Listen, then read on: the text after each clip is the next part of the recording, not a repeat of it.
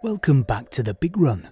Thank you for joining us on this Monday, March 22nd, for episode 22 of the series. Thank you for all of your comments about previous guests. It's always great to know how the show is going down there with the listeners. If you do want to connect, you can follow us on Twitter at the Big Run Pod or on Instagram at the Big Run Podcast. And March 22nd marks nearly almost a year since the UK went into a national lockdown or some variation on lockdown with our various tiers. And I don't know about you, but there have been times over the previous year where I have wanted to jack it all in and kind of disappear for a while. Our next guest did just that. Towards the end of 2020, around November time, he wandered north into the woods to get away from it all. The result of this enforced month of isolation was his first book, running through the woods, the river gentle on my mind. A training log documenting his running, his thoughts, and his time there in the woods in British Columbia. It's also accompanied by beautiful illustrations from the artist Mike Mendes and is released today via the boys at Long Distance. You can go onto longdistance.world to order yourself a copy. It's called Running Through the Woods, The River Gentle on My Mind, and I am delighted to welcome the very talented runner and a very talented writer as well, Mr. Sean Hamilton. So, Sean, thank you so much for coming on the Big Run. Genuinely, really excited because I feel like this is uh, this is kind of a unique proposition. This this book that you're bringing out to the world via long distance, and and having uh, read it, um, I, have been profoundly sort of moved and, and kind of touched by the, the writing on the page. And I'd love to kind of dig into your life as a writer as, as well as a runner. So, in, in terms of your writing, was there a, a, moment or a person or a thing that kind of started your your love for for language or, or for words? Uh, first of all, thank you very much for having me, and very kind of you to say uh, all those things about it. As yeah, this is my my first uh, um, book, I guess you'd say, published and and put out into the world. Um, definitely my first uh, public kick at the can in, in prose and poetry. Um, mm. And so for me, the, the love of language um, started with me being a rambunctious kid. Um, the first, you know, time that I can really remember leaning into a book. And this is funny, I can't really even remember what book it was necessarily, but it was one of my many uh, times being grounded uh, as a rambunctious young kid. And uh, my parents basically the the rule of thumb was you know if it wasn't too big of an offense i would be uh, sent to the couch in our in our family room. Um, and you know no tv um, at that point there wasn't really you know internet gaming or anything like that but no no game boy um, no friends no stuff like that. I was and basically because i was this ball of energy um, who got into lots of trouble. It was just sit on the couch. You know, that couch was was basically an island, and and until they said you could leave, um, I I was stuck there. And and one of the the first memories was there was you know always books on the on the coffee table near it. Um, mm. Um, my sister was an avid reader. She's a few years older than me, and and uh, she was just you know voracious appetite for books. Um, and so she'd always leave books laying around and i remember just yeah being on those those long solo couch retreats that seemed to last forever but were probably only maybe an hour or two of a timeout um, and and you know almost stubbornly um, out of this sense of uh, defiance. I was like, fine, well, you know what? I'm just going to sit down here as long. I'm not going to ask to be let go. I'm not going to be asked to be freed. I'm, you know, I'm not going to say a word until you say like, okay, punishment's done. Uh, but I just grabbed the books and uh, and I, I, remember the first time I kind of got you know really really into one. I think you know probably maybe only 30 minutes, 40 minutes, and my one of my parents was probably like, you, are free to go," uh, and I didn't want to. You know, I just kept reading.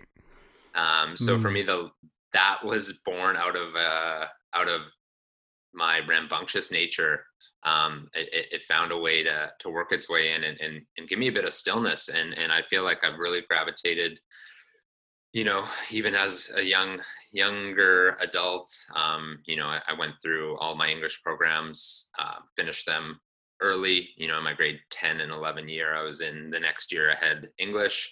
Um, when I really didn't excel at many other courses, uh, I always just seemed to have a very, very uh, big love and appreciation for for books specifically, um, works of of fiction uh, when I was you know in my mid teens, and then since it's grown to quite a wide spanning um, you know amount of amount of types of written word, but uh, I, I definitely remember that being my first memory. Just just being grounded and too hyped up, and and having only one little beacon of solace, and that was whatever book my sister left laying around. I, I love this idea of, of couch jail that you were sort of sent to and the, the kind of almost the foreshadowing of, of what you were then to go on and experience in, in the book, kind of that sort of isolation. But I also love the idea, and you kind of touched on it then when you're younger, your idea and perception of time is so relative. Like those 30, 40 minutes must have felt like, especially engrossed in a book, like a like a lifetime, right? Yeah. And I, I mean, that goes, you know, my life at that point had only been, let's call it seven or eight years. Um, so you know the the context of it an hour seems seems so long um but i definitely you know have that that faint memory of of losing time um in a book that you know there's certain ways that that books can draw you in and take you to another place. And i think that was one of my first real outside of sport um you know losing the concept of of time and place. Um, and i think there's a a very beautiful duality as well as a juxtaposition between that.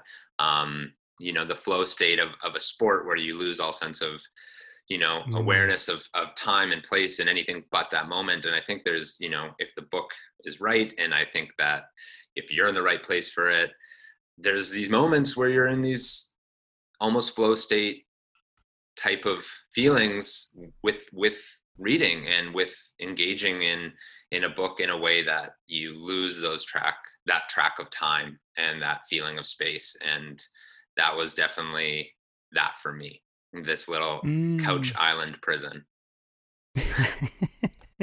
I love it. I love it. And it's interesting that that sort of losing train of thought because it always feels like and it's a question i always avoid of like what do you think about when you're running? Because it feels like such a reductive question because it's it's kind of everything and nothing all at the same time. This kind of like almost like transcendental meditation or something like that, where your mind is kind of free to free to roam and conjure all kinds of imagery and you can i mean the imagery in in in the book like is is really kind of profound there's there's there's lines that kind of come out and sort of hit you around the head because it's so kind of visceral in your writing and, and, and we'll come to that but you touched on you touched on sport there so as you were kind of developing this love for, for language and literature, where was where was running for you? Where where was that, and when did that start to become sort of a, a kind of cornerstone of your life? Yeah, running is is a far less linear um, kind of story for me.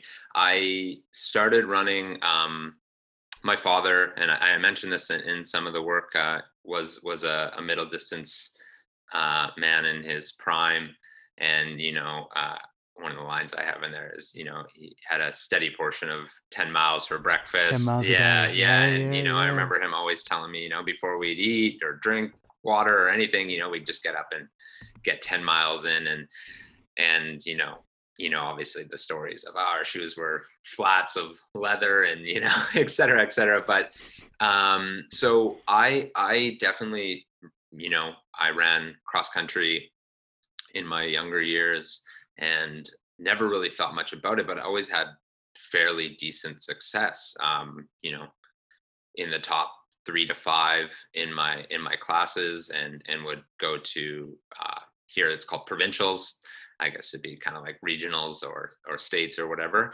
Um, and and just never really thought too much more than the fact that like oh i'm good at this and i like being outside and i'm competitive in some way shape or form and you know it's hard not there's a lot of poetic beauty looking back and nostalgia to cross country i think uh, it may be one of the more charming elements of the sport you know the mud and the the the fall weather the dampness you know the scents the smells the the the sights of it the adrenaline and and you know everyone's breath fogging up in the mornings and and yeah there's just an element that is very poetic and very charming to cross country um, that I, I, I have to admit, you know, then I didn't really think too much about it, but now I look back quite quite wistfully at uh, at those those cross country meets. But that was my first real kind of uh, experience with running just through school.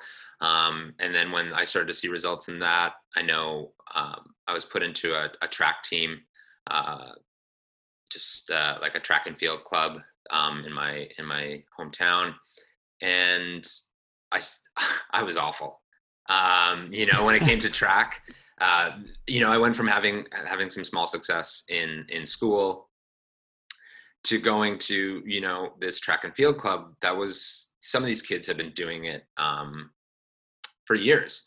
And and had parents that were very invested in the sport. And for me i just had some some slight success in cross country side of things. And thought that that would translate to going to these track meets and, and you know running a 1500 um, and i remember vividly coming in dead dead last and having people from my team cheer me on while i'm 200 meters back from the the person ahead of me who's second last um, and yeah, I remember not having a lot of fun with it for a very long time.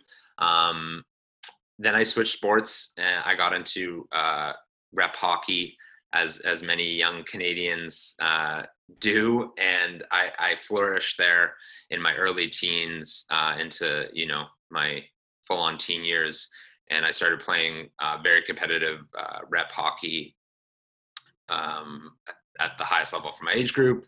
A lot of traveling. Uh, went to a high school that was focused around a hockey program, but uh, in there, you know, our school would still have track meets.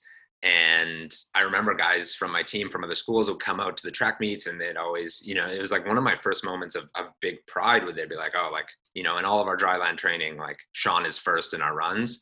Like, watch this, like Sean's gonna win this one." And I remember running the 400 and and winning that, and and just you know that feeling of like well i'm really really hitting my stride with hockey but like something deep down knows that like i can still run um, but hockey just took so much of a of a foreground for so long that um, it kind of ma- made the decision to lead the the track and field club pretty easy um, so it was it was a, a long hiatus actually for running um, as I reached. So what pulled you what pulled you back towards it then? Because there's that that there's a sense of yearning with it within the within the book as well, and a sort of almost a sense wanting to be slightly humbled by by running and i think running does humble us humble us all like almost every day like oh boy does it humble us ah. like so what yeah what was it that called you back then what was what where was the sort of kernel of you thinking mm, there's there's unfinished business here so basically, you know, I, I, a very cliched tale as all this time. Um, the hockey, the hockey career ended, so to speak, um, and the the dream of going to the show died. Um, and as a as a five, eight and a half, you know, man, uh, the dream was probably dead lot longer than uh, than I would admit it. But uh, anyways, yeah, I, I again a very cliched story of you know I reached legal drinking age, I started partying and going out to bars and restaurants. And I just really got out of shape and unhealthy and, and really out of line with who I was the majority of my life a very fit, active, um, rambunctious, sports driven person. And there was just this moment of, I, I can't continue to do this any longer. I think I hit it a lot earlier than most because I hit it a lot harder on the other end of things. Um, I feel, mm. and this I would say equates to my running habits. Um, if one's good, five is better. Um, you know, my my limitations of of yeah, I have a hard time kind of thinking that well, if this is great, why is more not better? Um, mm. So I feel like I reached that point earlier than a lot of people in in the whole partying, treating your body kind of poorly phase and I, I didn't really know what was next and i, I kind of left hockey being very disappointed with how it ended and i you know the idea of joining a men's league or anything like that just didn't appeal to me. So it was more just by chance that i thought you know well running was something that i actually was pretty decent at and and it's an easy sport to get into and at the time i was living in toronto and there's a fabulous group there called parkdale roadrunners um, pretty notorious in, in the North America run community. Um, and I just decided to go.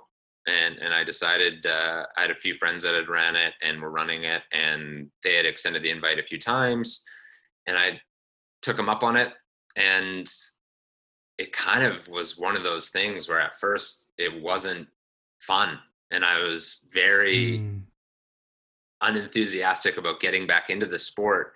But I think in a way that running, you know, keeps you coming back. You see these micro improvements. You start to meet a few people in the community and all of a sudden you're signed up for your first race and mm-hmm. you know these things snowball and again back to the you know one is good five is better mentality you know a half marathon's great why why not a full um and it really just snowballed in that sense of it was very tied into the community uh, and it was very tied into me finding a new way to get healthy and also set these goals. And also you know running is one of those things that you kind of dictate the pace in terms of how much you're upping your mileage and all these things. And and for me i love that autonomy. You know i wasn't reliant on mm. anyone um, to set up a, a pickup game of, of hockey or a rec league or anything like that. Like if i wanted to go run 60 kilometers that week I could. If I wanted to run 30 kilometers that week, I could. If I wanted to run 100, I could. And it and it and it was very much, um, I think, right place, right time in terms of I, I was really, without knowing it, needing some sense of autonomy and this mm. and this mm. accountability to myself, but also to just you know me calling the shots. Um, and and like running does for a lot of people, uh, it starts to take over. That I totally resonate with that that agency, that sense of wanting kind of yeah autonomy and control because there's something so democratic and immediately accessible about accessible about running that makes it so addictive and I think that combined with like a, a really like um, encouraging, welcoming running community. I feel like that's kind of perfect alchemy, really, for, sure. for it to become like a lifelong addiction. I'm interested in that point though, where you were kind of partying and maybe not looking after yourself so much. Like I, I, I'm always interested in those moments in people's lives where where you kind of want to turn the page. Was there something within that period? Was there a, like a, a particularly heavy morning after the night before where you were like, oh my god, I feel like fucking crap. Like I need to feel like how I used to feel when I was running or I was playing hockey? Was there like a, a turning point? I feel like there was a lot of turning points. Um, if in terms of those mornings that oh boy, I feel about as awful as, as humanly possible. Where you know I'm not a I'm not uh, too proud to admit that I, I think I've googled can you die from a hangover uh, more more than ten times. Um, so for yeah i mean for me you know i just started into i guess i define it as like the the first real adult relationship of my life where i was living with a partner um, i was managing bars and restaurants and you know we wanted to get a dog and and you know do the sunday coffee strolls and and my default was just stay up till 4 a.m drinking closing down the bar and sleep till two, you know, and mm. or 1 p.m. and and you know, working a, a Christmas Eve shift, um, like a private party on a Christmas Eve in our bar, and showing up to Christmas morning reeking of Jamesons, and you know, the, there was just like this this this absolute uh, non poetic side of of you know the the partying and and mm. the the hospitality industry is a wonderful industry but uh, in terms of sustainability it takes a very very specific type of person and a very well-rounded person i think to make that a lifelong uh, endeavor um, and not end up with some ramifications um, that that can be quite detrimental. And I think that you know people do it all the time, and people make a wonderful living in this industry. And I have some friends that are still lifelong service industry workers. For me, again, with my personality, um, it just didn't align. So I, you know, I, I I wanted this life of being able to develop, you know, further relationships with with community that was not centered around drunken stories or a round of shots. And, you know, I wanted to pursue a, a, real, I guess we'll call it an adult relationship where, you know, you could set mm. goals and have vacation plans and get a dog and, and those types of things and, and be accountable and be there for it. And I feel like um, that led me into a string of of let's call it six to ten month increments of sobriety um, and from that was born you know a lot of energy um, and then you know you want to try to find a place to put this energy and so every time that mm-hmm. i would would cut drugs and alcohol out again i would always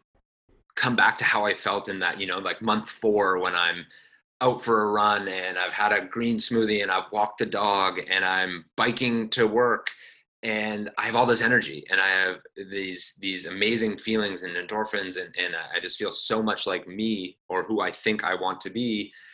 Um, and it would always come back to that every time I'd start drinking again.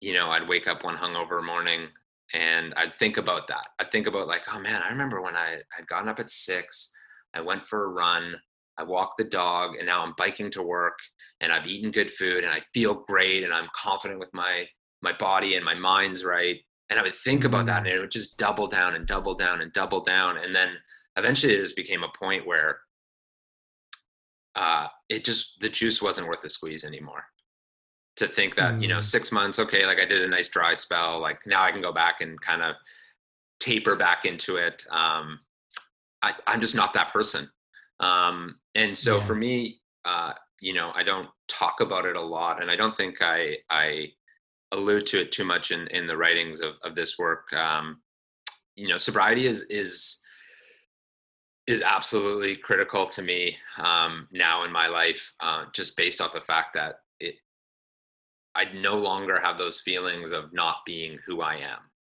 um, or mm, I, who I want to yeah, be. I, I absolutely chime with that. Two two years alcohol free for, for, myself, you. and yeah, and, and not through anything particularly um, nasty or, or, or, negative. Like I would, uh, I was, it wasn't like I, w- I was struggling with addiction, and I don't want to do people who are a disservice. It was just very similar to what you're describing. That feeling of like enjoying the version of yourself where you are getting up early, kind of owning the day, and I not, not want to sort of go into the kind of cliche of like those kind of owning the day mantras, but like that sense of accomplishment of of what you are capable of when you are that better version of yourself. But I always found it difficult when when that and I don't know whether you found this, but when the subject of you not drinking or not going out partying was brought up within a context of people who still were and the kind of kind of navigating that kind of social landscape as well. I,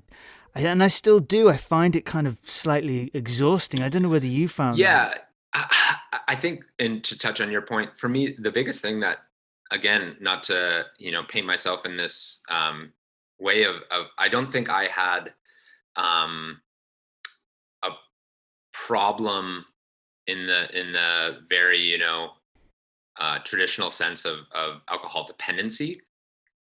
Mm. I just had a very poor relationship with alcohol, and I think a big thing was where I was raised. Um, I spent a lot of my you know late teenage years in a smaller town in Alberta um you know mm. which is which is a you know a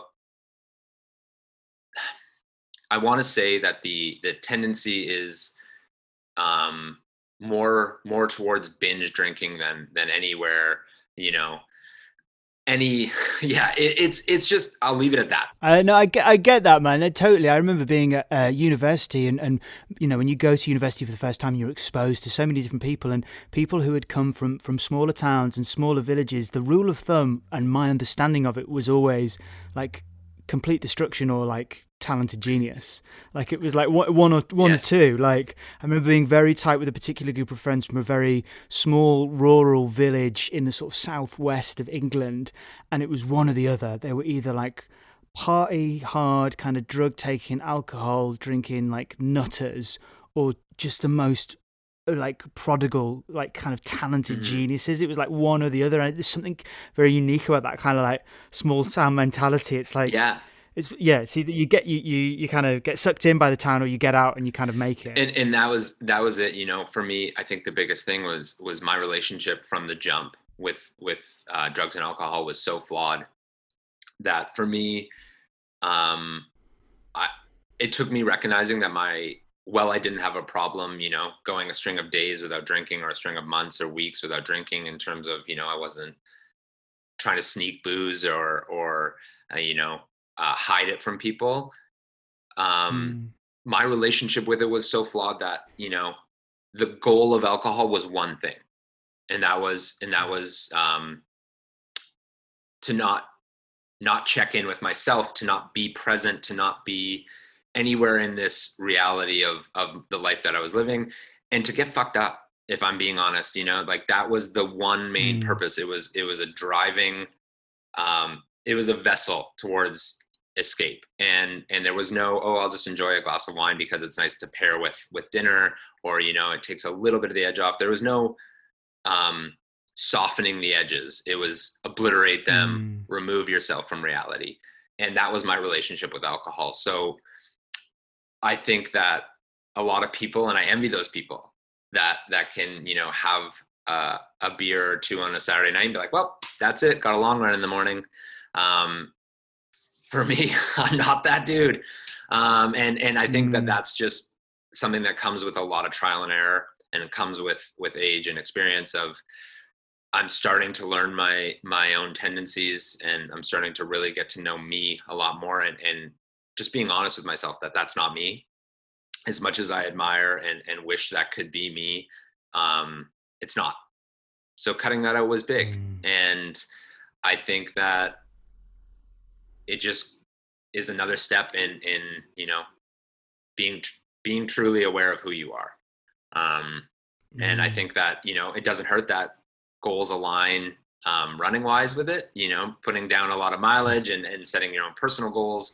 and and having you know ambitious um, projects such as this book um, i don't think those would have stood a chance if I if I wasn't in control of of my own sobriety and my own uh, relationship with drugs and alcohol.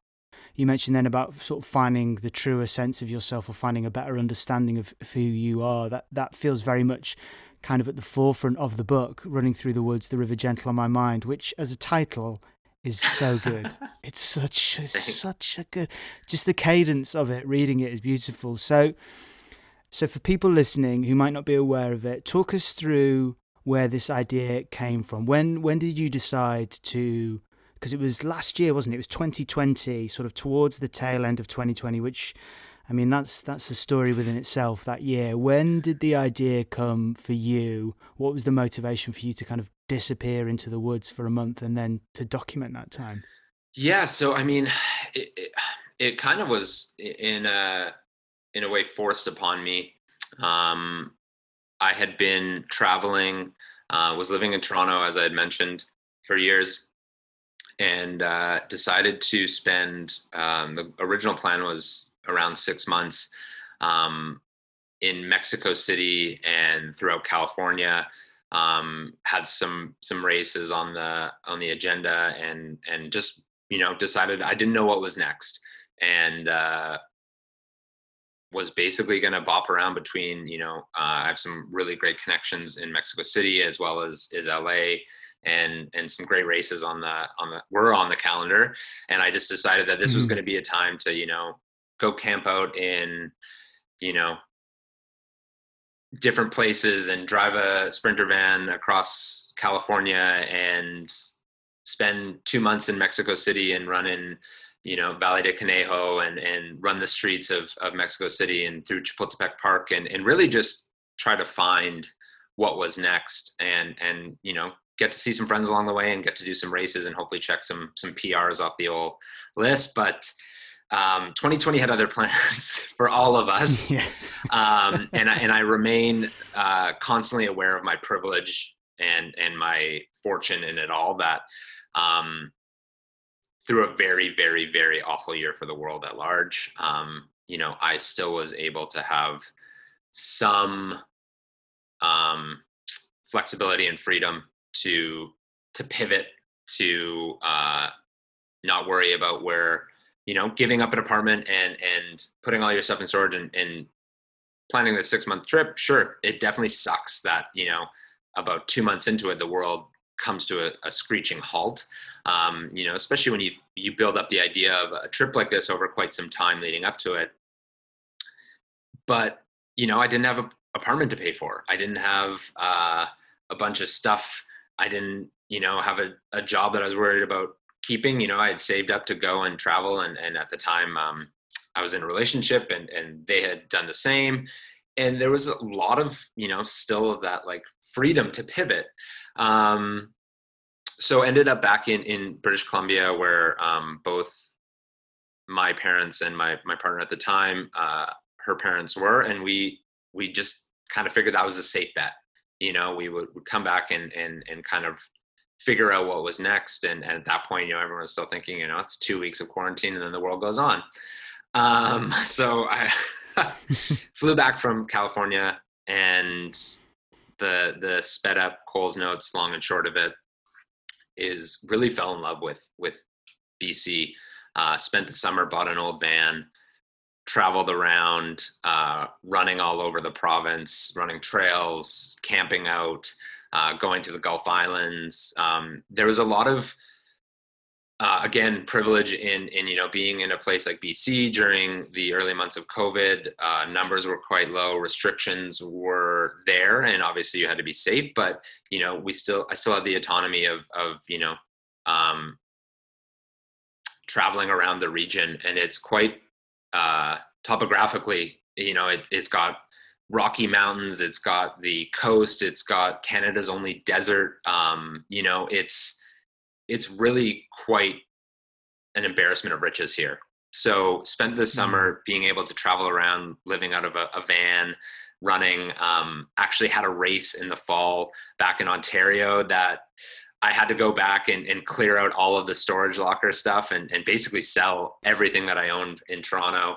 Um, and got to do a little race that was uh, a marathon in around a two kilometer loop in a park. There was about like a hundred people, um, fully sanctioned race, but uh, you know that was a nice little bonus after a uh, you know a summer of you know 80 100 kilometer weeks every week just staying fit um, but long and mm. short is came back to Vancouver with the idea of, you know, again, no long term plans, but this was, you know, a good, safe place to be.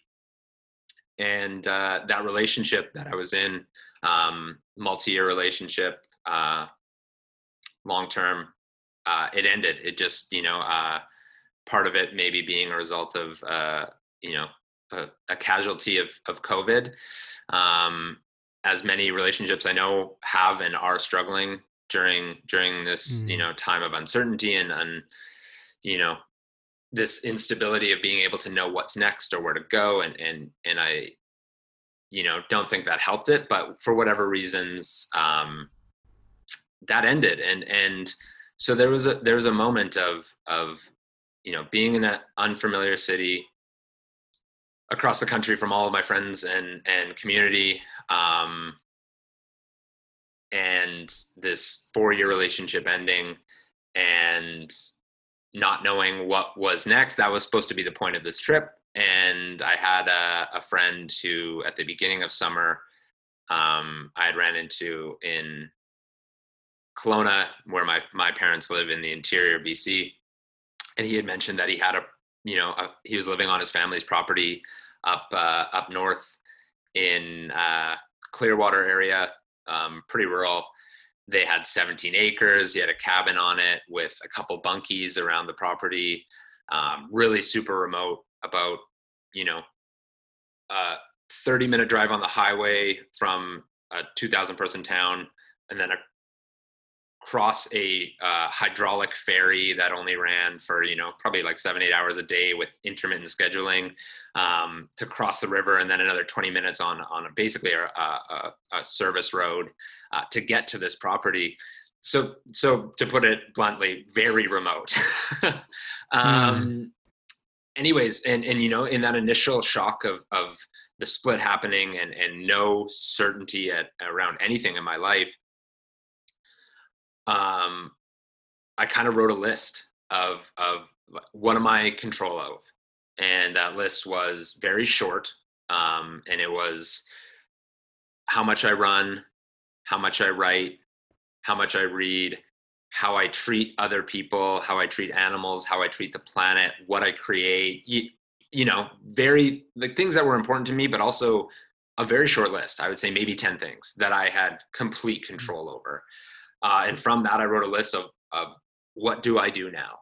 And so on that list, uh, you know, was everything from, you know, maybe not very well thought out. Like I get on a plane tomorrow and I go to Mexico City and I hunker down there with some friends. And, you know, in the COVID reality of it, that's not really an option, but I wrote down that list anyways. Um, you know, that list was shorter than the list before it. Um, and and and on the last thing on that list and was you know uh, Dunn Lake, and and as I started to go through the list over the next day or two, you know, the shell shock of a of a relationship ending, and the the feeling of what do I do now.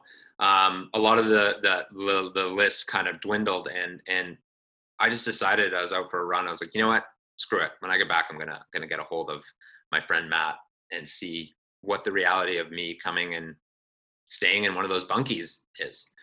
Um, and he was, and, and honestly, Matt, my friend Matt is, is, uh, solely responsible for making this happen. He just, he got on the phone with me and he said, dude, whatever you need, come on out. Um, you know, we mm. hadn't seen each other prior to that summer for years since party days drinking in in uh, small town Alberta and and he fully fully was on board um, so that was kind of the, the initial start of it.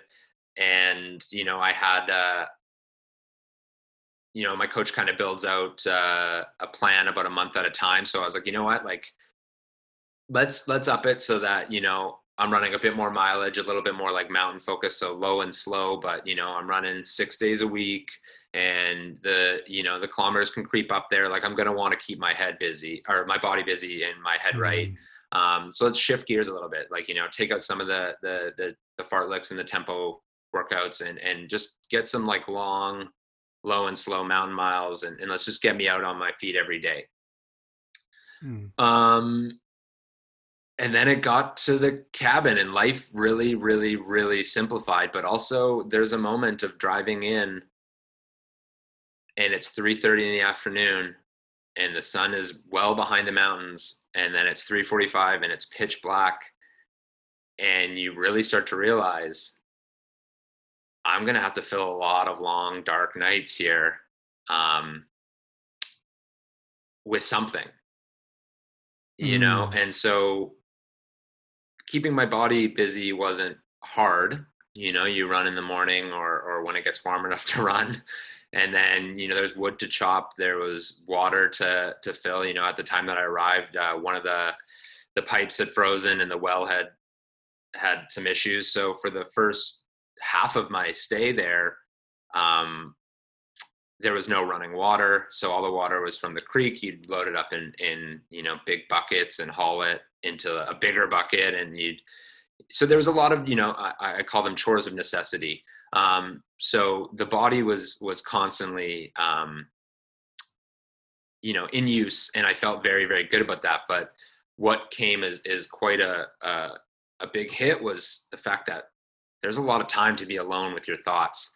And uh, my bunkie didn't have um, you know, a flat screen TV and and a connection to Netflix. Um, I should note that you know the the the property itself was serviced, so there was electricity. Um, my bunkie was you know a couple hundred feet away from the main cabin if I if I really needed anything. There was no kitchen in there, but the cabin had a kitchen.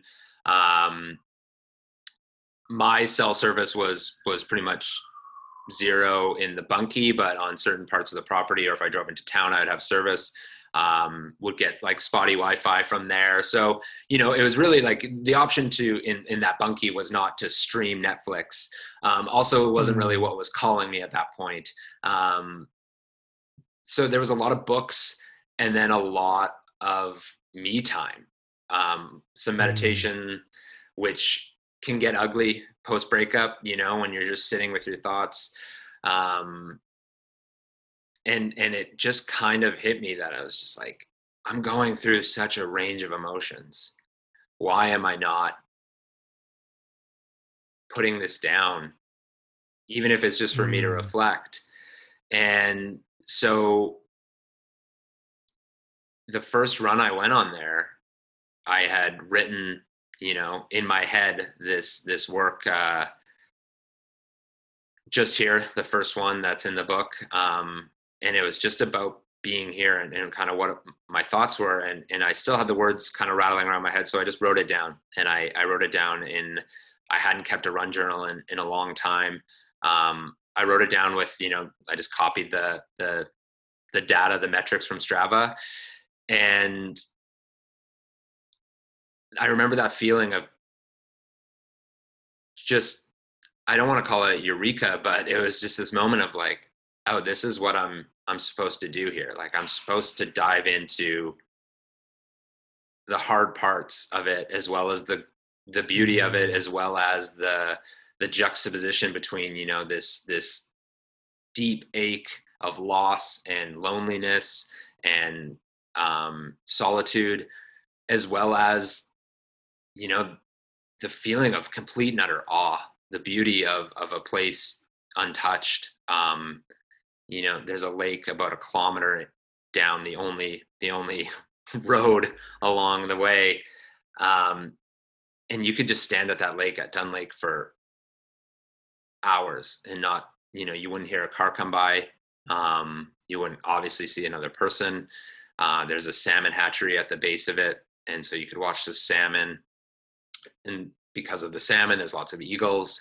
So you know just this this abundance of beauty mixed with this deep pain and ache and and mm.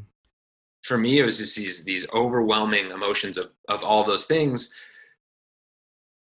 that kept presenting themselves and, and i'd go on these these runs and and every time i'd come back with these thoughts and write them down, it was just this little bit more of processing. And it wasn't until I had probably about four or five written down that I was like, you know what? No, like this is this is I'm gonna I'm gonna get something out of each and every run here and out of every day.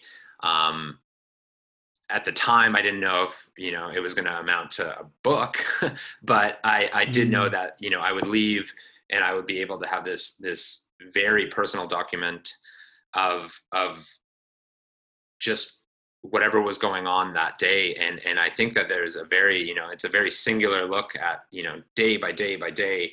Um it wasn't until i read all of them back that i noticed there was you know maybe more weekly shifts. Um and i and i kind of comment at the end in my reflections that you know uh in the first week there was a big sense of of awe.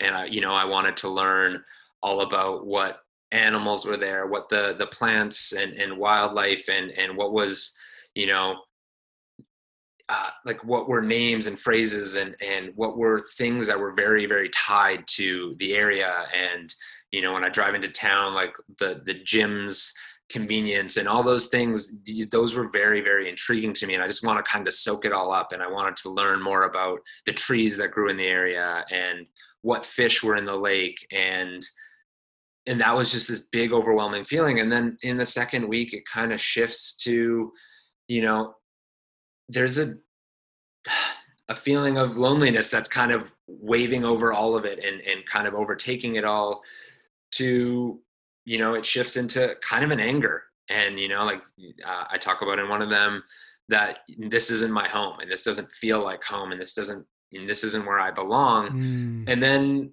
that you know slowly shifts into I realize that this isn't forever and this is a short term thing. And, and if I don't lean into this now, I'm going to regret it. Um, and, and, you know, it kind of ends with the sentiment of if I can't be here, can I still call upon the sentiments and the feelings and the lessons I've learned here? If I leave it, will I be able to touch on these feelings? So looking back i can see all that but day to day in that moment it was it was okay man feel what you're going to feel. Get out there absorb as much as you can and put it all on the page when you get back. So i mean there was a mad dash. I would get back from from some of these runs let's say if it was an hour and a half run you know and i would just have to sit there trying to recite what I had what I had put down in my head as as the weeks went on. You know, there was more of an idea of like, okay, this is going to be like more of a fleshed out work. So you know, mm. I remember getting in and my hands were frozen some mornings. Like just ice cold and I couldn't even hold a pen or or tap it into my phone or you know some mornings my hands were so cold I, I had to voice dictate it onto my phone um, just like these phrases before I could work them all in and then you know normally I'd sit there for an hour two hours in my wet clothes getting you know colder and colder and just trying to work out that day's log um, and and I mm. think that you know um, there was a sense of work in that there was a sense of like you know that that is this is my reason for being here and this is getting me mm. through each day where it would start with you know a run or these chores of necessity um, and then the rest of it was about really putting down in the best way i could in that day uh, everything that i was going through and feeling and and putting it down in a way that i knew um, maybe was a bit more accessible down the line um, but i knew that while I was there, I wasn't going to do any final editing. I wasn't going to do any uh, tweaking. I wasn't going to revise anything past that day. So I made this point of, of getting back from those runs and getting everything down and then maybe, maybe changing into some dry clothes and then refining. You know, I'd spend the rest of the day um, coming back to it and tweaking it and working on it. But once the next day had started, you know, it was about that run, those chores of necessity, and then the next piece. And, you know, mm. when you mm. start living your day to day life like that, even in a short term of just over, you know, a month, um, everything speeds up and everything slows down in a very unique way where this concept of time is is so so warped. Um you know these mm. these singular purpose driven days where you're not looking back to that work or you're not looking to tomorrow's work or, or anything like that. You're just in it and you have this set task that is is very personal. Um, you know it's something that i think you to get that you can't be connected to um, society in the way that you know city life mm. um, asks for and and and just by a you know definition is like you know when you're around the hum of people and the convenience and the ease of technology mm. it, it's just not possible i or i mean at least not my self-discipline maybe isn't strong enough for that um, so i think that being so removed definitely enabled you know that that diligent work of of that day-to-day mm. documentation. And that comes out on the page. You see the rigor and and the structure of your approach and you're absolutely right. Like i feel like we're a generation whose attention has been eroded by sort of social media and technology. Like my concentration span has has been decimated i feel like within the past sort of 15 years ever since the birth of of all that technology as as, as exciting as it is. And it's interesting reading it it feels like you started at a place of of heartbreak and, and of hurt but and and you touch on it in in one particular piece in the book but the fact that you stuck with it it actually becomes from me reading it as kind of a, a, a, an outsider it becomes like more of a reflection on our our sense of what we draw purpose and value from within within life what is the what are the really important things? That's the thing that comes across to me as a as a reader. Um and in terms of you like kind of uh, along that creative process as you were describing it there i'm interested in in kind of days sort of one to five when you're first there kind of ground zero as it were boots on the ground when you're kind of dealing with this with this heartache. And yes you can run you can defrost the pipes but that's only going to take up a certain amount of hours during the day like and then the rest of the day is you and your thoughts. And was there a temptation early on to kind of resist that urge to sort of lead into that emotion? Is was it something that you had to work at in the same way that you'd approach like a training schedule as a runner to sort of draw a lazy metaphor? No, I, I think it's absolutely accurate. Um, there was there was a gut check moment, so to speak. Um, you know, where in those first let's call it seven days, where all of a sudden I was out on a run and, and I didn't want to just think about how I felt. I just wanted to go and and run. You know, I think that there's also this this expectation of you know we all get into it. There's certain runs where you feel super motivated by a goal and you know you're thinking about a PR and you're just like, yeah, I'm hammering this. And there's certain runs where you go and you're like, I don't think about anything. And it, like you said, it's that flow state meditative feeling. And then there's certain runs where you're processing everything. And it's just a you know you're physically exerting yourself while mentally working through things. Um, and sort of force these parameters on a run you know after after you know the first four or five days to be like okay no this is what i'm going to do. I'm going to going to keep documenting this in this way and i'm going to think about what i want to say and what i want to put on the page uh, during this run. It was hard in that you know that i maybe sixth or seventh day to look at it and be like oh shit what have i committed to? You know because i just want to check out right now. Like i'm i woke up cold and it was the first day that it was really really really cold and and i don't want to i don't want to think about anything. I don't want to acknowledge where i am or how my heart hurts or or how in awe of anything i am good bad ugly in between. I, I just want to i just want to put one foot in front of the other and sweat and not feel for an hour and 15 minutes. Um and that was a that was a definite moment where in, in that first week i had to decide like is this is this going to die on you know is this to die right here right now? Um or am i going to commit to this? And i think that there was a, a definite moment where i i thought about quitting um and i thought about you know this was a cool idea but you know maybe next time. Um, it, it took a lot of of you know self discipline in the same way that you relate to running you know it's much akin to the the training cycle. I think we've all uh, in the running community experienced uh, a period of time where it's a lot easier to think about like not doing that workout and you know what okay maybe uh, you know that race doesn't go as good or you know oh man i'm just like my na- my legs are just just trash right now maybe I'll I'll make this five mile repeats as opposed to seven. Um, and I think that you know this the mental fortitude from a lot of you know training and running helped me kind of commit to that um, as well as is that you know that clarity that again sobriety and and just being with myself and and honest with myself helped um, I was able to really take stock of like, is this the easy way out or is this something worth doing? And I think that's, you know, again, the benefit of having a lot of time and, and time by yourself removed from a lot of things. Um, I was able to really sit with it and ask myself that tough question because I had the time to and I had no distractions. And, and I think that there was a very honest moment in which, you know, I deemed that at least I, I hoped it was going to be worth it. The juice was going to be worth the squeeze. Um, but after that, I didn't question it because I, I once the mind was my mind was made up, much like in a training cycle, you know, um, you look at what's on what's on the the docket for that day, and you just get it done. You find a way to do it the best you can.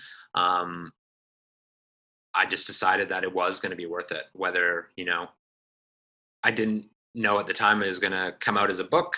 Uh, I didn't know if it was just going to live forever in a little journal um, that maybe my kids one day would see, or that I would never show anybody. But I knew it was gonna it was gonna be uh, something that I committed to, and and I think that once I decided that, I didn't have that question again. Um, doesn't mean that it wasn't there wasn't days where it was easy or I didn't want to still just check out but it never again questioned if I was going to do it. Mm. And there's something really, I think that's something really exciting about like the creative process. Like you were saying, then you didn't know it was going to be a book or maybe it was going to be a, a, journal for your kids to read or something like that. When when you're kind of just creating something just for the sake of for creating it. There's something really beautiful and, and, kind of profound about that when you're kind of just in the moment of it. And like you talk about your training there, but it sounds like as well reading it that the, the terrain and the training was also pretty difficult as well as the kind of rigors that you were putting yourself through kind of emotionally. There's there's one particular line that like pinged out me. I was talking earlier about some of your imagery being really profound and you described the terrain as ragged denim in a hamper of like the hills, the kind of restless, kind of constant up, down, up, down. Like, was that was that a bit of a shock to your system being out there working with that terrain? Like, was it was that a bit of a a bit of a test to you as a runner? Yeah, I, I mean, I definitely think that uh, I'd consider myself um, not naturally fast, but a, a strong runner.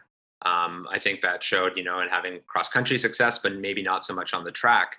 Um, for me, you know, hills and and uh, tough terrain have always resulted in me being kind of at my best in running. Um, even you know marathons that I've raced that have a tougher course than like a fat and uh, flat and fast course. I've always seemed to fare better in that. Um, but this terrain with this mileage and some of the workouts that even I, you know, had baked in, even though the goal wasn't necessarily like workout driven, you know, there was still some workouts in there. Um, and I, I, chose not to like put that into the log portion of it. But, you know, there were some days where, um, like for me personally, I got a pretty big goal. I want to run uh, the women's Olympic qualifying time in marathon, you know, a 245 marathon time. Um, and that's my current goal. So there was some, some times where, you know, if a workout was baked in and you're running up an road filled with black ice, that's just potholes and gravel. You know, like there's no paved roads. I wasn't running any of these on paved roads. Like it's forest service roads with, I'm talking softball size rocks everywhere. And you know, you're you're trying to get down to, you know, a, a good clip, a workout clip, and it just so happens that your your 3K on hits at the bottom of a hill. Like you're SOL. You're you're you're sprinting up a, this this rocky hill and so like did it result in me hitting every time goal? No. Was that the point? Absolutely not. Um, but it was good to have those you know those days where you know i knew i was going to run myself into the ground and and do these runs on on unfavorable terrain. Um, but i started to learn it. And that was a really cool thing i think about you know when you only have a couple options of where you run um, you know, it's like that home court advantage, that feeling of, you know, I know I'm about to to hit my strides and I know it's all downhill from here or this is the part of the road that hasn't been chewed up by by logging trucks. Um, and I think there's this element of like you start to really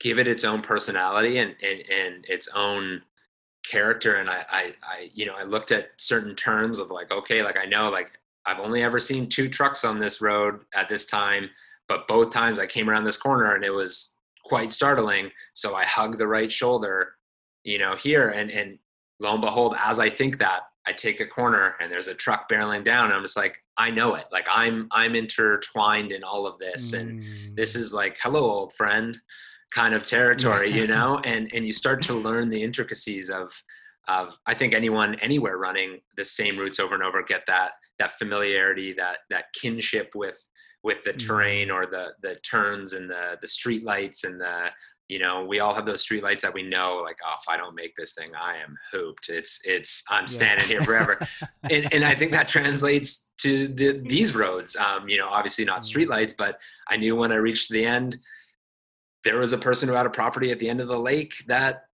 had two dogs. And the first morning I ran out there, those two dogs chased me down.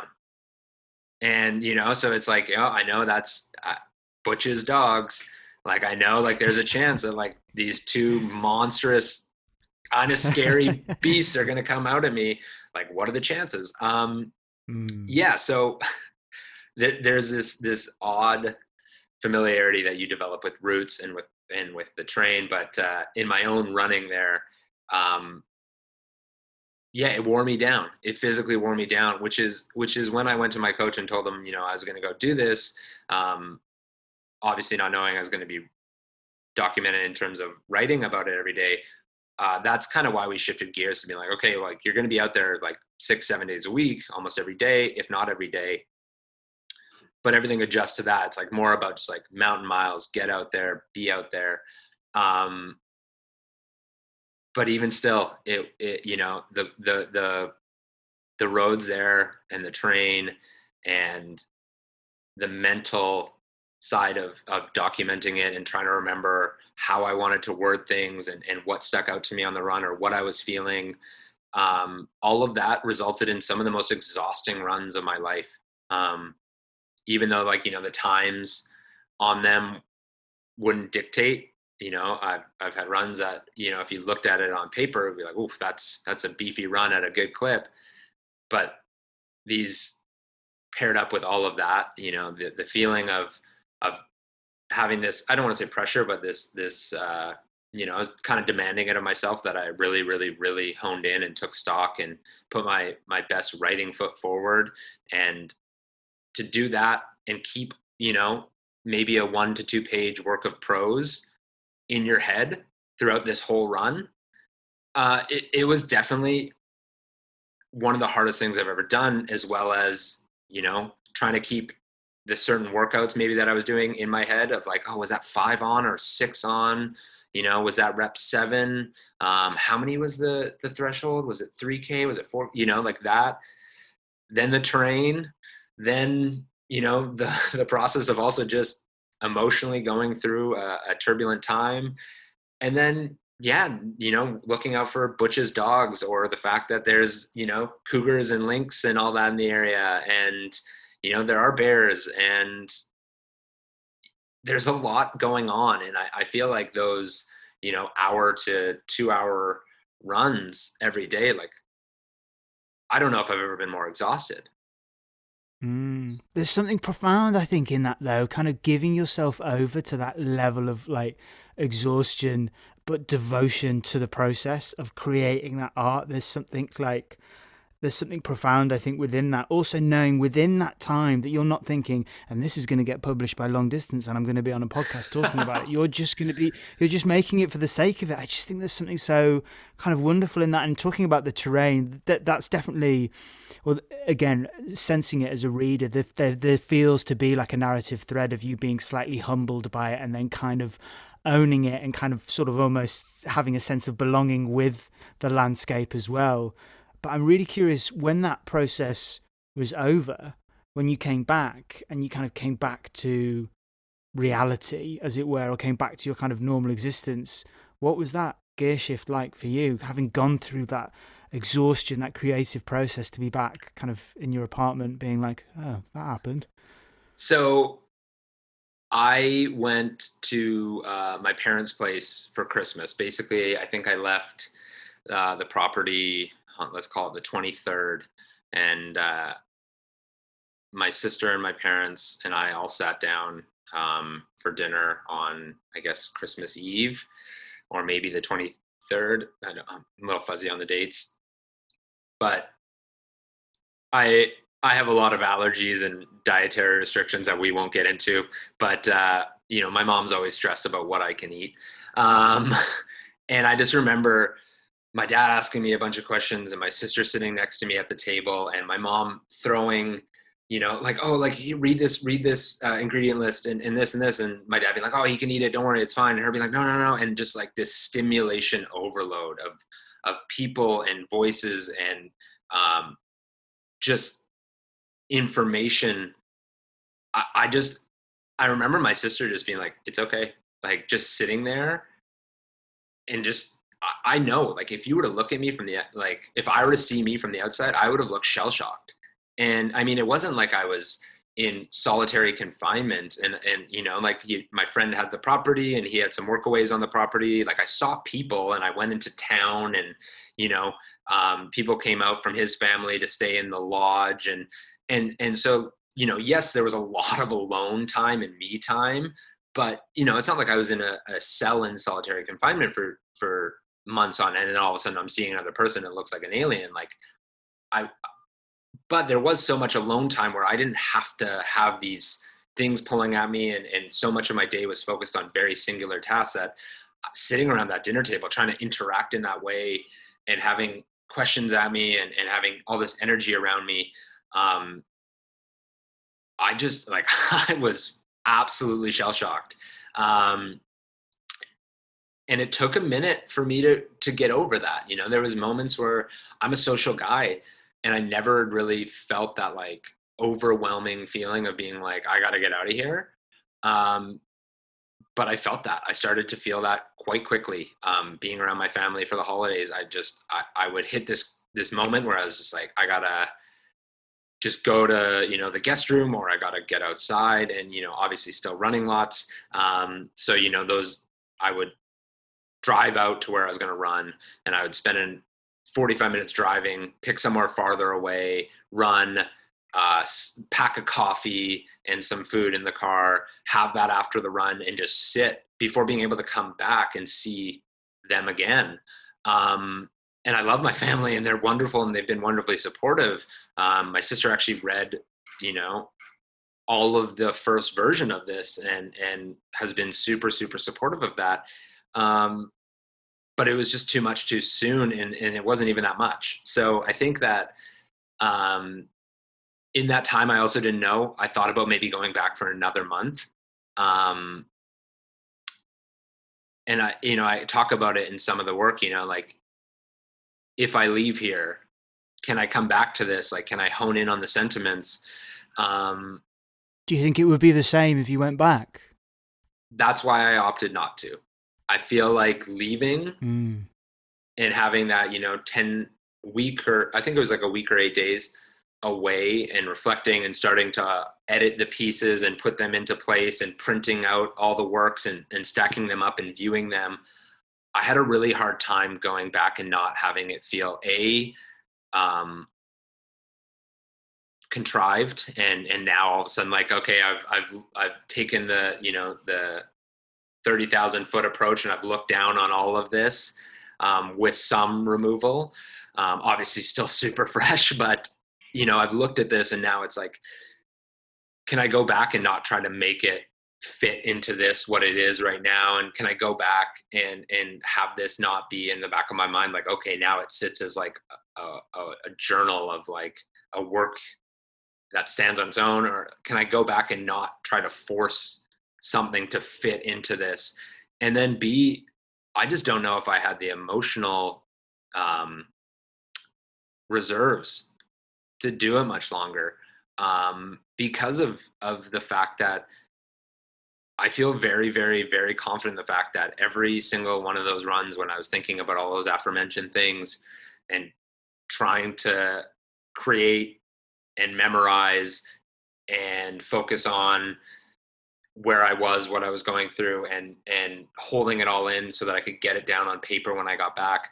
Um, I just didn't know if I had another month of that in me right right in that moment and I think that it's funny I got back to the city in January in the new year and I continued to write at the same clip um, but out on my so I run in the mornings and I walk the seawall in the evenings. It's it's it's a ritual. Um, and the, walks are normally about as long as the runs you know um, an hour to two hours. Like i'll try to get in nice long walks. Um, and i found myself writing on those walks. You know the runs had become just about like whatever the workout was or exploring the city or just enjoying sweating and checking out.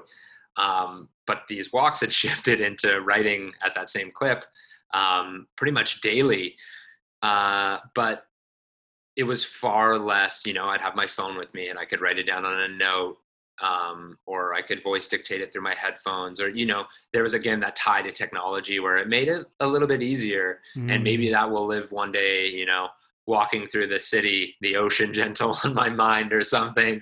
But uh, for now, those will just those will you know stay with me for now until I find a home for them. But uh, I just didn't know if I had the emotional uh, reserves to to go and and and do more than what was and not make it try to fit in with the rest of what had already been put down. So for me, it felt like a good good way to bookend it, but it also uh, there was a lot of questions of if if I could go back and if I should go back and and maybe this was how life was supposed to be. You know, um, you know, it doesn't take a lot of money to to keep the lights on in a friend's bunkie that exists and you know thankfully again thanks to him like you know just pay for you know some of the the hydro bill and and you know make sure you're helping out chopping wood and you know starting fires and stuff like that. But you know there was a thought of like why shouldn't this be my life? You know run and write and create and and freelance on projects when you can and and keep things very simple but also you know there's a moment of that's me putting a little bit of of and I, will admit that this no part of this seemed like a vacation then, but vacationize on it. You know, there's this this charm to like this isn't my norm, and oh, this is so. You know, the pageantry of it is is is when you look at it on the the page is is quite uh, charming. And I think I, I put that at the beginning in the intro, you know, like I, I did what many people have probably thought about when the chips are down, you know, wandered into the woods and, and leave your life behind, so to speak, whether that be for a week, a month, a year, indefinitely. Um, i think a lot of people have had those thoughts of of you know what if i just go away where things are simpler and it's you know chop wood carry water toast and honey and black coffee and, and a couple good books and that's all you really need um, there's a pageantry to it and then there's a reality to it. And i think that the reality of it hit me quite hard that a life away from a city and its conveniences is work. And be checking in with yourself and being okay with being alone is very very hard to do especially in today's day and age. And sitting with your your own self is something that in in city life in today's day and age you don't really ever have to do unless you choose to do it um, so the pageantry of it wore off not wore off but definitely i was I became very acutely aware of the, the hard elements of of what seemed like a very um, idealistic approach to to life. Um, and so it was it was a big big point of you know there was some inner turmoil of of do I go back? Can I go back? Um, can this be how my life is more long term? Um, and I think that I still battle with that, and I think that that will never change. Even looking at the works now as a whole and thinking about it, you know, um, I've thought about maybe I go back, you know, every season, you know, kind of mark the beginning of a new season for some time, or in my long term goals, maybe you know, there's an A-frame and, in a little slice of so wood somewhere, you know, like anyone thinks about that charming, beautiful idea but for me all of a sudden you know i understand a little bit more of the the logistics of it now and a little bit of the hard parts as well as the beauty. Um, and i think that you know that's going to be something that i, I try to navigate in, as time goes on but it just felt like it was this was the time and it sat on its own and and that i needed to kind of just not have to sit with myself any longer and and write every day based on this expectation that I had. Um, and it and it was just yeah, I just I feel like I was emotionally and physically ready to move on from that more than I was able to imagine going back and doing another month of it. Yeah, and I also feel like going back maybe so soon like it wouldn't you know you kind of would have been running and being like oh maybe the dogs are going to chase me like they did last time. Do you know what i mean? Trying to recreate like the those kind of moments would wouldn't have felt as kind of organic. But that coming back to what you were just saying just before about and that's what's so tantalizing about this book is it's that proposition that i think so many people have had and have thought you know, tied to their desks or unhappy with their lives or their lot in life of what would it be just to kind of cut ties and, and kind of go and disappear. And that's what's so exciting to read your kind of honest um, experiences of what that's like intertwined with, with running. And that's why I, I cannot recommend this, this book enough. But when you were piecing it together after the fact and kind of sort of collating these works into a body of work. I mean, what was that process like? And I'm curious as well in your in your introduction, you describe the the poetry, and it is it's poetry, it's beautiful poetry. You describe it as corresponding field notes. Was that a conscious choice to frame it in that way? Was that a way of you? Because it's quite emotional and quite raw what you're putting on the page. Was that part of you?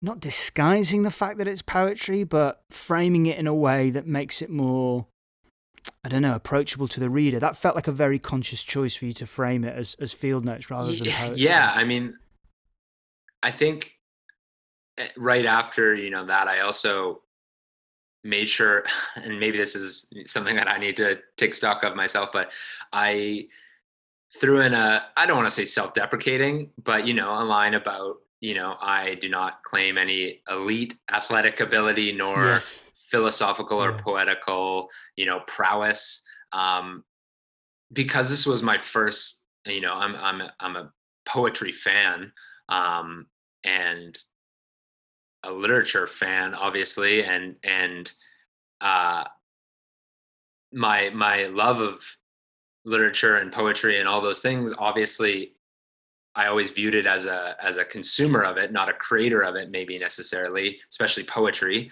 Um,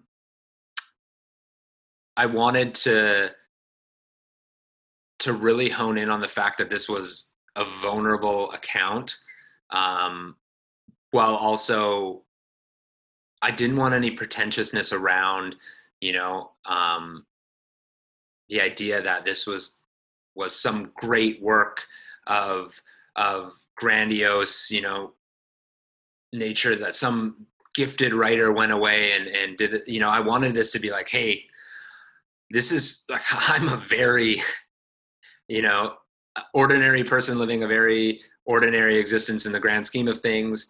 And i just decided to really really really not let myself off the hook and take account of what was going on in those moments. And so the vulnerability i think um, comes across in the work and and you know the fact that I, I, tried to take out the idea of, of being ashamed of any one sentiment or feeling. Um, so if that's anger, if that's you know even just even just writing, I think as a grown man, uh, and and I don't know why, but you know, I mean, societal norms, you know, that you go down to a lake and you cry, that you lay lay down in the weary pebbles, your eyelashes crinkling with frost, and you you cry. Um, you know, putting down on a page for anybody to read that, you know, I went and laid down beside a lake and I just wept. Um, I think there's a, a level of vulnerability that comes with that that I kind of wanted to to really hone in on the fact of like this is not written as you know this grandiose um, poetic stylized version of like what a wilderness retreat or you know a running away to the woods should look like um, this is very much a, a, real human being going and not knowing what the fuck was next and not knowing how to deal with some of the things going through his head um, and and heart and really just being completely open and honest and vulnerable and i think because i didn't know that this was going to live in in a publicized form um, I was able to write those things down, but the editing of it really, really made me have to gut check that and be like, nope, this was in there. Like if something didn't fit, sure, I could take it out, but you know, um, there's some works in there that you know I read and and I was reading when I was editing, and and I really had to take stock of like, okay, like, do you want to be honest? Like, now's your chance. Now's your chance to leave this in and and and you know not be you know ashamed of the fact that that you were going through this or that you felt this way or you felt inadequate or that at some moment you longed for a woman's touch whether that was a mother a lover or a concerned citizen driving by you know the the fact is is i longed for feminine compassion in that moment and that was the strongest sentiment i could feel and i put that on a page and it's like don't remove that because it doesn't fit a narrative of what you want to look like to someone reading this and i think that you know the editing was actually the hardest part about staying honest because when i was writing it it was it was completely honest um, and it was very much the real sentiments and emotions. But going through the works after and, and kind of re reframing things, I really had to, you know, that's where that's where the rubber met the road in terms of like, is this going to be an honest uh, dictation of, of what I was going through and what I felt, or is this going to be some stylized version of what you know retreating to the woods in a tough time looks like? And am I going to try to make this this um, glorified version of it? And you know, I'll be the first to admit there was a part of me that wanted to make it look cooler than it was, or or more glorified in the sense of, you know, this is this is uh, me really just soaking up nature. But you know, there's a lot of parts of it that, um, you know, this is not my home, or you know, out here I'm completely vulnerable, or you know, I don't know what the hell is next, and I don't know who the hell I am, and I don't know what I belong to or who I belong to or, or who I am or will be, but this is how I feel right now. So I think that the editing process was actually the most, uh, the biggest gut check in terms of what do I want this piece to be mm-hmm. and how honest do I want it to be. Absolutely. And it, and it absolutely is as a reader like that, that honesty and vulnerability is, is very apparent that, that you haven't. And actually now hearing you talk about it, I think it's actually quite a canny move for you to frame it as saying that they are corresponding field notes because it kind of it feels like it leads the reader down one path when actually they're greeted with something that's incredibly honest and raw. And if you were to frame it perhaps as saying here is my poetry it might perhaps put the readers into a different headspace. But you are every page turn greeted with real honesty and and real real vulnerability. And there's also so much weight and um, this feels like a really unfortunate thing to say, but there's so much weight to hear a, a, man talking so openly and honestly about his feelings. Like right now in the UK and all around the world, like there's a real, real kind of debate about men being a bit more kind of open and honest with their feelings and, and how that relates to, to the opposite gender as well. And I think there's real value in hearing a young man kind of open his heart out to the world about an experience he went through and I feel like there's there's real value in that and I think there's real value in people reading it as well and kind of hearing someone else express a feeling that maybe they might also chime with as well when they read it like I certainly did like your descriptions of your kind of vulnerability with the breakup definitely chimed with me as, as a level like and I, I imagine that probably wasn't part of your thinking going into it but w- would would you feel like that's a fair estimation in saying there is there is definite power in hearing a guy be open and vulnerable. Yeah, I just feel like you know, you can you can talk about your own feelings in a way, especially with social media and different platforms, that they're still edited and they're still propped up um, in a way that because this was originally just documentation of exactly how I felt that was never exactly planned, at least in the beginning when I committed to it, to live in a public place necessarily. I think there there is a way that you know like people can talk and be vulnerable and and you know edit the Instagram post so to speak um, that is still I don't want to say contrived, but you know, it plays it up and, and it's very, it's very edited and it is very, um, and I don't want to also say that it's not real, but you know, it, it's, it's again, like the social media highlight reel, you know, um, I think that those emotions when you're, when you're making posts, whether they are real emotions or they're heartfelt, um, they kind of lose that, that little bit of, I don't want to say validity either, but like, you know, everyone plays it up a little bit. And or they they hone in on a sentiment that is you know not in vogue but like is is currently um at the forefront. And and i think that yeah and i think that you know as people um obviously you know as guys i think we have a lot of work to do uh, in terms of being emotionally available and accountable but um as people i think that if you go back to writing on the written page uh, a journal you know if you go back to keeping physical and tangible notes of, of who you are and what you're going through and you, commit to something like that that maybe the goal is to never have it live in anyone else's field of sight but your own and i think that should be the goal of a journal. Um, i think that you would be very surprised how many men uh, are capable of of these types of emotions and sentiments uh, and these feelings and this and this um, and being in touch with these emotions. I think you know again this comes back to society and the busyness and the distraction, the constant distraction.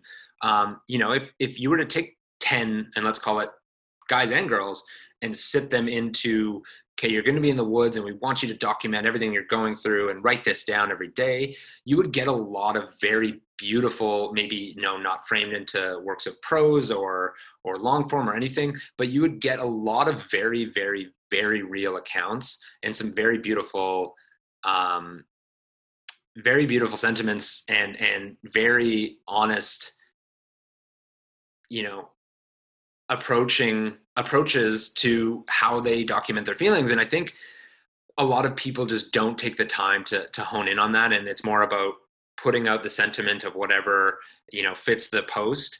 Um, and i just i think that that's just a byproduct of our society right now but i think that men are able to have these emotions and, and be in touch with them and be in tune with them and welcome them in. But if you're constantly distracted and you're constantly worried about what's next and you're constantly in the hustle and bustle of it all it is really hard to hone in on that. And so i I'm a firm believer that we all kind of have that ability. And I think the only, you know, difference between people writing and publishing works is is, you know, like they choose to document and and note how they view the world around them and how they view their own feelings. Um, and it's just to be honest, it just takes time and that's hard to do. In today's day and age, it's really hard to commit to something that may, especially at the beginning, seem fruitless. Um, you know, I think that to ask someone who's a 35 year old lawyer who's never cried in public to go and write for 30 days everything he's feeling tough sell you know? Um, but i think if he were to we would all probably find some very amazing beauty in in some of the things that he's written. So I think that yes, men need to be more public uh, in owning their emotions and being um, emotionally intuitive and emotionally connected beings. But I think that as a society, we need to take the time to reflect on our emotions, to document our emotions, and to make the time for just dealing with them because right now it's just easier to be busy and distracted all the time. And the more distracted you are the less you really have to take stock of that. So I, I think that yes men obviously have to do way more work in terms of showing outward emotions in terms of that vulnerability. But i think that as a society as as a whole we need to kind of try to find ways to slow down and really get in touch with what we're feeling. Because this this never ending distraction um, cycle that we're in is really just cutting us off from a lot of real human emotions that we all share.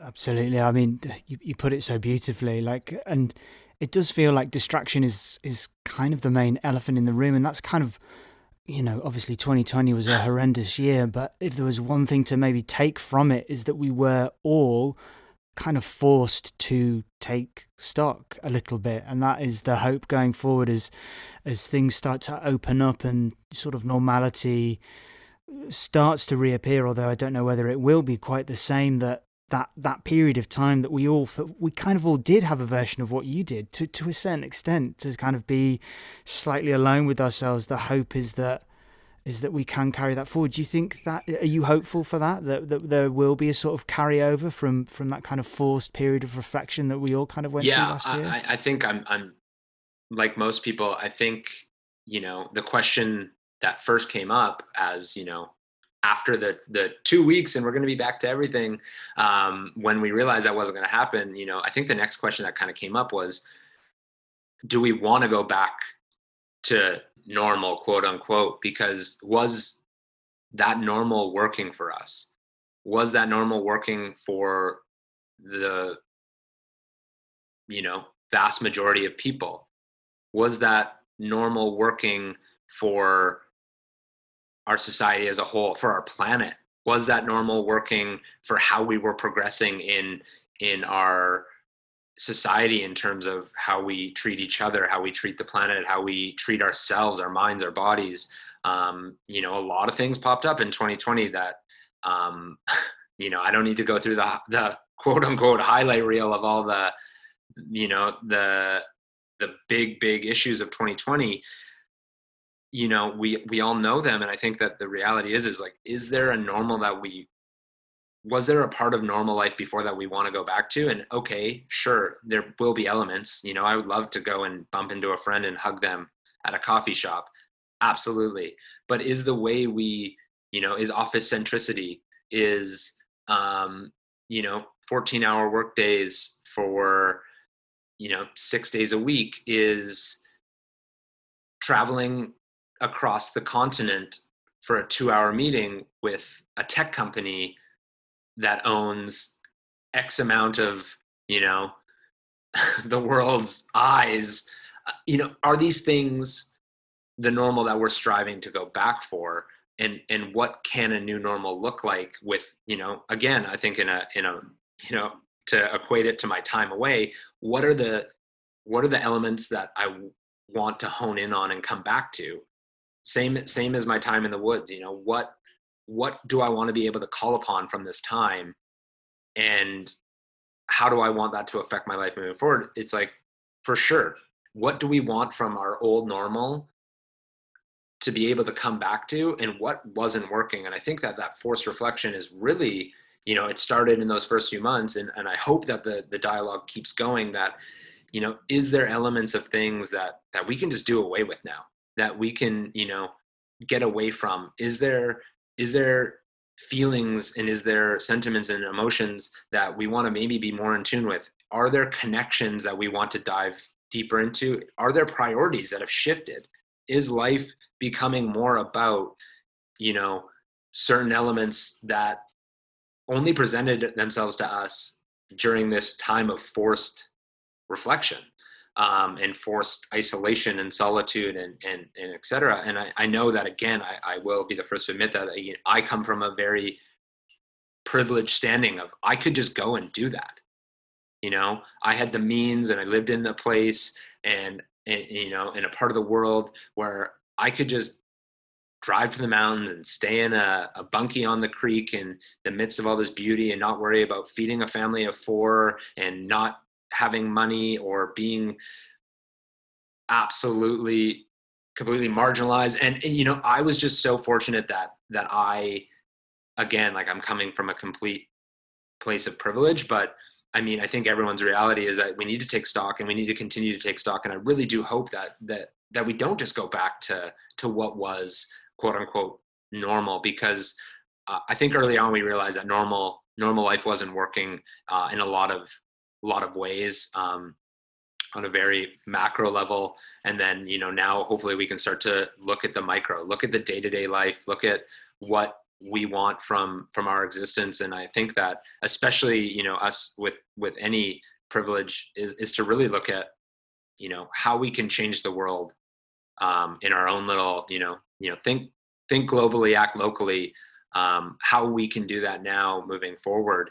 Uh, and i really do hope that you know, obviously not everyone can go to a cabin or a bunkie in the woods and, and write every day for 30 some odd days and, and just worry about running and chopping wood and cooking, you know, your next meal.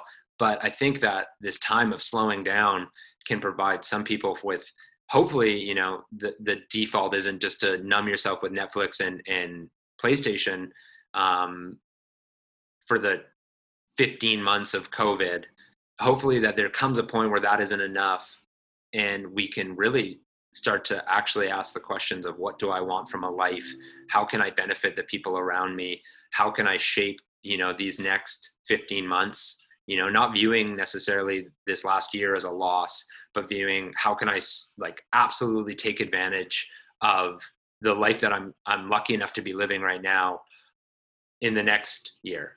Um, and it just I, I really hope that while they may not have the the same um, you know physical retreat away that there's there's people that are are having an, an emotional retreat of sorts um, during this time. And, and again, if you have the privilege to be to be safe and fed and a roof over your head during this time of, of you know restricted social gatherings that you can take some time and, and you know maybe start journaling maybe you know just take stock you know do 15 minutes of meditation sit with your thoughts um, you know and, and try to make those little changes and, and, and just be accountable daily to, to, to who you are and what you want to be moving forward because i think that that's going to just shift the whole the whole psyche of it. And i think that you don't need to be in the woods to do that. I think you just need to turn your phone off for for a day and and you know if you if you're fortunate enough to just sit just be okay with being um and and that's really hard. But i think that you know we're going to get a lot of really good answers out of that be okay with being I feel like that's a really lovely note and an idea to posit in the listeners' minds going forward. Sean, thank you so much. And again, I cannot recommend Running Through the Woods, The River Gentle on My Mind enough. It is a, a beautiful body of work and it is available now as well. I believe it has been released now, March 22nd on longdistance.world. I, I cannot recommend it enough. It's, it's such a beautiful body of work. Sean, thank you so much for coming on and being such a wonderful guest on The Big Run. Thank you. Thank you so much for having me. And uh, yeah, let's, uh, let's try to get in a run next time uh, the world allows.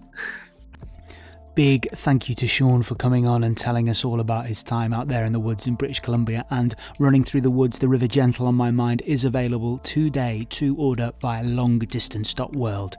I'll link all the necessaries in today's show notes.